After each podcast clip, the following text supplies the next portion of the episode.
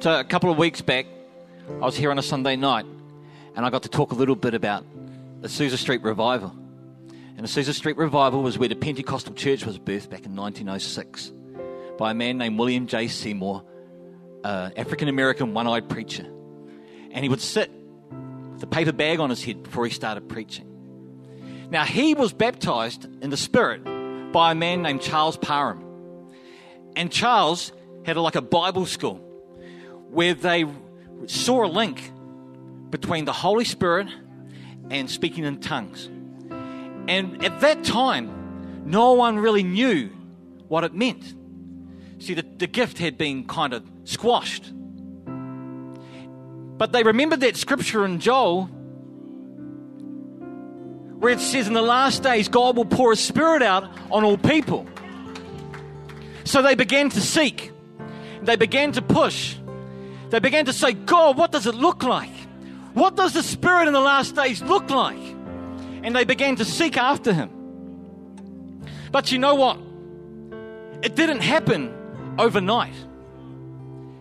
It actually took a few months before they started to see the manifestation of the presence of God in their midst. I need you to know that because sometimes we just rush on. See, when I asked, when I said, "Come on, guys, let's praise," for a few of us, what happened was we went, "Praise," and then we stopped. You've got to remember, you've got to realize sometimes the presence of God and the power of God is found in the seeking. It's found in the push. It's found in combating the spiritual forces that don't want you to experience God's goodness. It takes effort, it takes determination. Everything in faith takes two things courage and determination. You don't see a blessing without courage and determination. If you want to see the manifest presence of God here tonight, you need courage and determination. You need to say, My spirit will not be held back. My spirit will not be made small. I don't care what's going on in my life. Maybe circumstances aren't matching up the way they're supposed to. But I will put that aside and I will begin to praise and I'll begin to glorify the name of Jesus. I'll make him bigger than every circumstance. I'll make him every big, bigger than every situation I'm in. I will not hold back. I will not shrink back. I will stand up and I will say, I will press in until I see my blessing. I will press in until I see a breakthrough. I will press in until I see the manifest presence of God in my life, in my family's life, in my workmates' life, in my school friends' life, every facet of life. I will not give up. I will not relent.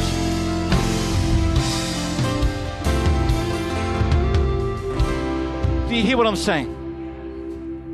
Sorry, I get a bit excited about this because I kind of think the church needs to wake up.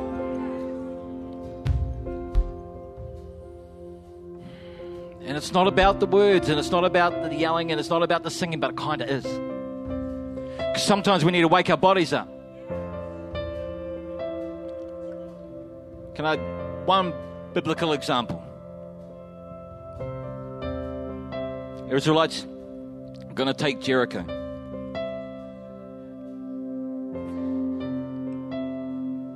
Seven times they go around. Absolute silence. They just go around. Then on the seventh time, on the seventh day, once a day they go around. On the seventh day, they go around seven times. And then they let out a mighty shout, and the walls come down. The walls represent, how do I say this? The obstacle between me and inheriting everything that God has for me. It's the promised land. There can't be strongholds in the promised land. They need to come down. I want the full inheritance of God in my life.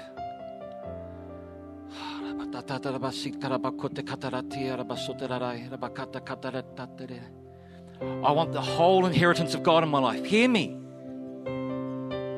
Hear me when I say this. You want the whole inheritance of God. You don't want part of God's inheritance for your life. You don't want part of the inheritance of God for your children. You don't want part of the inheritance for New Zealand. You want the whole inheritance. Seven times they walk around it in one day, and then they let out a mighty shout. The shout represents triumph before triumph is yours. The shout is saying the walls are going to come down. Ah, I don't have much in my hand. I love this thought. I don't have much in my hand, but whatever I have, I offer up to God. Because I know that it, what I have in my hand is sufficient for a miracle in Him. So I lift up my voice and I shout. Sometimes your body does have to get involved. I think we need to do a shout. I think we need to do a shout. I think we need to do a shout. we need to lift the roof off this place, right? As I love this because I've got to try and time it with Philip on the drums. And usually my timing is really great until I get into these moments. I'm going to count to three and then we're going to lift up a mighty shout of triumph, okay? Triumph before we've even received it. Triumph before we've even seen the walls come down. And we're going to believe together. We're going to believe together whatever walls, whatever obstacles are separating you from your full inheritance of God to come down. Okay? Ready? We're going to shout like we mean it. We're going to engage our bodies. We're going to lift the roof of this place, okay? Okay, you ready? One, two, three. Shout of praise! The Lord draws near to us when we draw near to Him. So when we draw near to Him, which is what we're here to do, he has drawn near to us. So when the Lord is in this place, when the Lord who is seated on the throne, the King of Kings, the one who is above it all, we are never the same. When Moses saw just the Lord's back, his, his whole face was transformed. People couldn't even look at him because it was so bright. Are you allowing yourself to be forever changed by the presence of the Lord? So we're going to keep singing that. When He walks into the room, we're never the same. And I want you to do whatever you have to do to look at the Lord. Do whatever you have to do to posture yourself so that you can see Him, so that you can be forever changed by Him.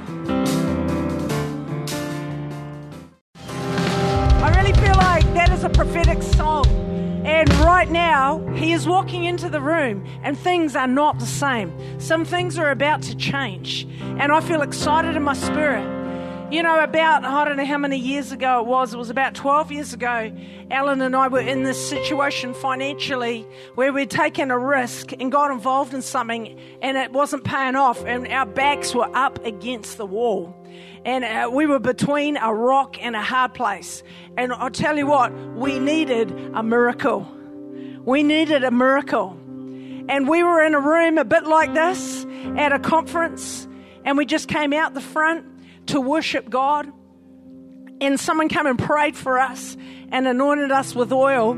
And I just hit the deck.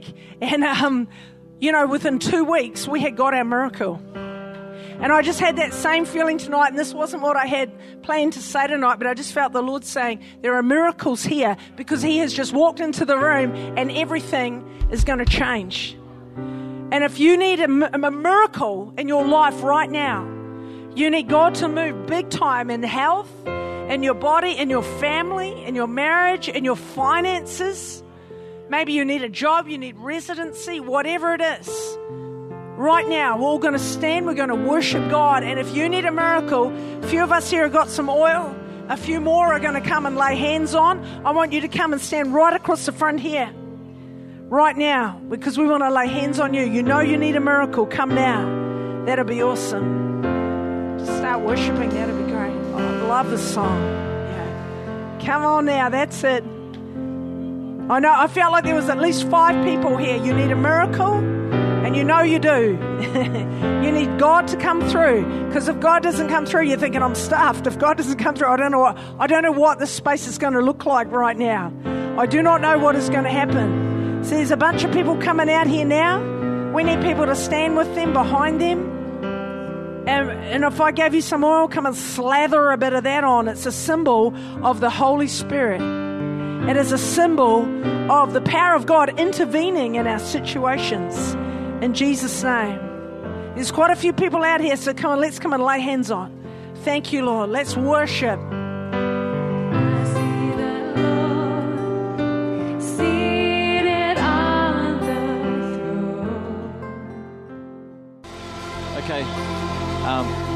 Not too much time left. So I'm going to, I've got two quick things. Bruce, I really see something new in your horizon. Something new. Sounds funny to say. You've had a very varied and full life. But I see something new over you.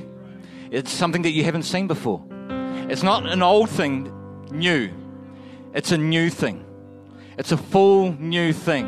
And I prophesy that over you now that in the coming weeks, there's going to be a dream or there's going to be some vision or something like that that's going to come to mind and it's going to be inspiring. Your spirit is going to leap, much like um, Elizabeth's womb leapt when Jesus was in Mary's womb and Jesus drew near. I feel like this thing is going to make your spirit leap. Prophesy that over you right now.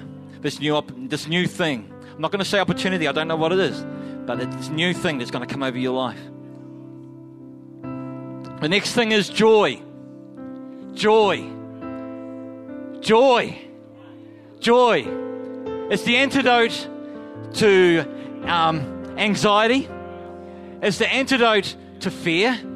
It's the antidote to scaredness and smallness. Joy. Joy in the Lord. Joy in the Lord. We all need a good dose of joy in the Lord. Sometimes we try to carry too much on our own. And as a result, we get caught up in all kinds of shapes and stresses and fears and worries and all that kind of thing. You need a dose of joy in the Lord in your life. So before we go tonight, um, I want us to be praying for the joy of the Lord on people. Now, I don't know where you're at, but I can pretty much guarantee if you're anything like me, you need a fresh infilling of joy. So we're going to pray for some more people. I want you to come forward and I want, to, I want us to lay hands, our ministry team to lay hands on people and begin to pray joy. And I, and I got this feeling that as, as it happens, smile's going to come to your face. I got this feeling a brevity in your spirit's going to come on your shoulders. You're not going to feel so heavy anymore. The oil of joy instead of mourning. You hear what I'm saying? Okay, so come forward. Come forward. Come forward right now. Come stand down the front here. Come down. I'm talking to you. I'm, and I'm, and I'm, I'm not, I may, I may be pointing here, but I'm pointing over there as well. And I'm pointing over there as well. I want you to come forward and I want you to receive a blessing of joy on your life tonight before we walk out this door. You see, the other thing is that joy is needed because joy is contagious. And a Christian without joy, oh, bit wrinkly. But I tell you what, you go into your workplace or your school or your family and you're full of joy, woo, people start to wonder what's going on. Why is that person so happy, the, the, independent of his circumstances? What's going on? Why can Jene smile even though it seems like things aren't going all right in his life? I tell you what, person, I tell you why. Because I've got the joy of the Lord in my heart. So come forward. Come forward. I'm talking to you. I'm talking to you. I'm talking to you. I'm talking to you. Come forward. Our ministry team is going to start praying right now. We're going to start getting some joy in our life. Okay? Youth, youth, you need to come forward for this. I tell you, youth, you need to come forward. You need to come forward for this. Your school needs to see you full of joy.